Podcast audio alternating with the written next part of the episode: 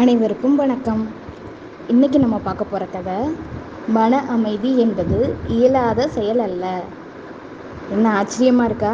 தலைப்பை கேட்டோன்னே வாங்க கதைக்குள்ளே போகலாம் ஒரு த ஒரு தடவை புத்தர் தன்னோட சீடர்களோட பயணப்பட்டுட்டு இருந்தார். அப்போது ஒரு ஏரி நடுவில் வந்துச்சு.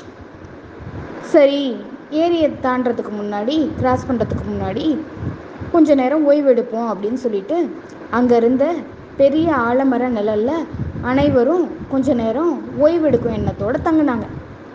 புத்தர் தன்னோட சீடர்களில் ஒருத்தரை அனுப்பி ஏரியிலேருந்து தண்ணி கொண்டு வா அப்படின்னு சொன்னார்.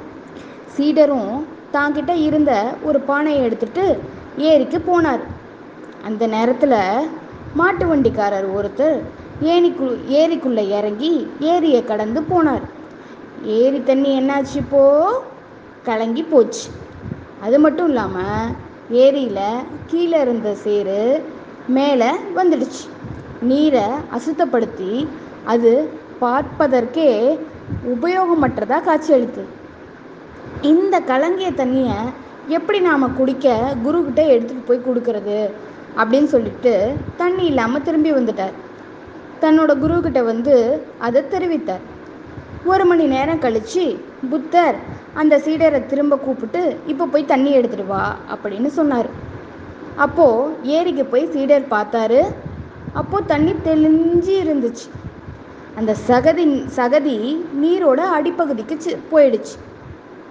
ஒரு பானையில் தண்ணீரை எடுத்துக்கிட்டு சீடன் புத்தர்கிட்ட வந்தார். புத்தர் தண்ணீரை பார்த்தாரு சீடனையும் பார்த்தார். அப்புறமா மெல்லிய குரல்ல சொன்னார். தண்ணி சுத்தமாகிறதுக்கு நீ என்ன பண்ண? அப்படின்னு கேட்டார். நான் ஒன்றும் செய்யலை சாமி. அதை அப்படியே விட்டுட்டு வந்தேன். அது தானாகவே சுத்தமாயிடுச்சு அப்படின்னு சொன்னார். நீ அதை அது போக்கிலே விட்டுட்ட. அது சுத்தமாயிடுச்சு. அப்படிதானே ஆமாம் சாமி. உனக்கு தெளிந்த நீரும் இப்போ கிடச்சிருச்சு இல்லையா?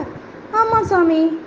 நம்மளோட மனசும் அப்படிப்பட்டது தான் மனம் குழப்பத்தில் இருக்கும்போது நாம் ஒன்றுமே செய்ய வேணாம். அதை அப்படியே விட்டுடணும். சிறிது கால அவகாசம் கொடுத்தோம் அப்படின்னா அது தனக்குத்தானே சரியாயிடும் நாம் எந்தவித முயற்சியும் செய்ய வேணாம். மனதை சபா சமாதானப்படுத்தும் விதத்தை பற்றி சிந்திக்கவும் தேவையில்லை. அதுவே அமைதியாயிடும். அது தன்னிச்சையாகவே நடக்கும். தன்னோட அதோட நம்மோட முயற்சியின்றி அது நடக்கும். It will happen it is effortless மன அமைதி என்பது இயலாத செயல் அல்ல இயலும் செயலே. அதற்கு நம்மோட பங்கு எதுவுமே தேவையில்ல. It is an effortless process இப்போ எல்லாம் தெரிஞ்சுக்கிட்டீங்கன்னு நினைக்கிறேன். மனம் குழப்பமாக இருந்துச்சுன்னா சிறிது நேரம் அமைதியாக இருப்போம். மனம் தன்னால் தெளிந்த நீரோடை போல் ஆகிவிடும். நன்றி.